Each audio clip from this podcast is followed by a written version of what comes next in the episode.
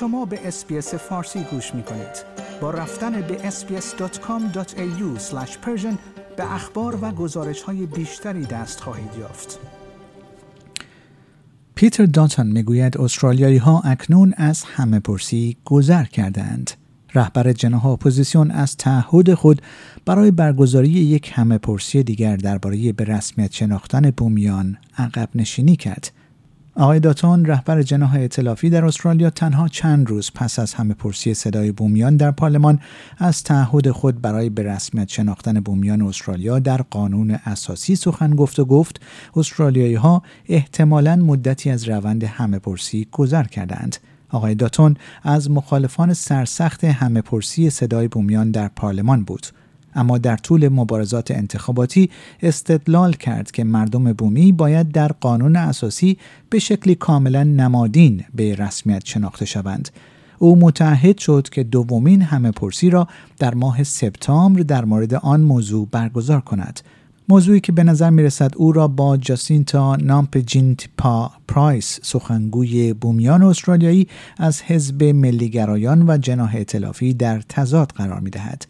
آقای داتون امروز دوشنبه 16 اکتبر چند روز پس از اینکه استرالیایی ها به طور کامل همه پرسی صدای بومیان در پارلمان استرالیا را رد کردند از تعهد خود در خصوص انجام یک همه پرسی دیگر عقب نشینی کرد. او امروز به خبرنگاران گفت تمام خط مش ما قرار است در فرایندی که سخنگوی ائتلاف برای حمایت از کودکان و پیشگیری از خشونت خانوادگی کرن لیدل و جاسینتا رهبری کنند بررسی شود. من فکر می کنم این مهم است اما فکر می کنم واضح است که عموم مردم استرالیا احتمالا برای مدتی درگیر روند همه پرسی هستند. آقای داتون تاکید کرد استرالیایی ها هموطنان بومی خود را رد نکردند.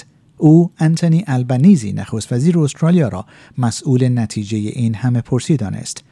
رهبر حزب لیبرال گفت کاملا برعکس مردم می‌خواهند به صورت عملی از کسانی که در مناطق حاشیه‌ای و روستایی زندگی می‌کنند حمایت کنند. رهبر حزب لیبرال استرالیا گفت اما مردم پیشنهاد ویس را به شدت رد کردند. نخست وزیر راه تفرقه را در پیش گرفت. در همین حال ریچارد مالز معاون نخست وزیر استرالیا نیز اذعان کرده است که راه اصلاح قانون اساسی بسته شده است.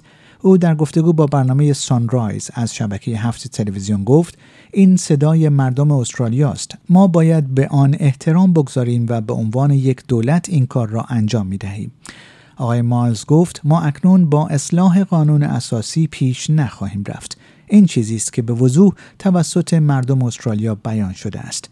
معاون نخست وزیر استرالیا گفت من فکر می کنم در حرکت رو به جلو تمرکز ما باید بر روی تلاش بیشتر برای کاهش شکاف و آشتی باشد. آیا می خواهید به مطالب بیشتری مانند این گزارش گوش کنید؟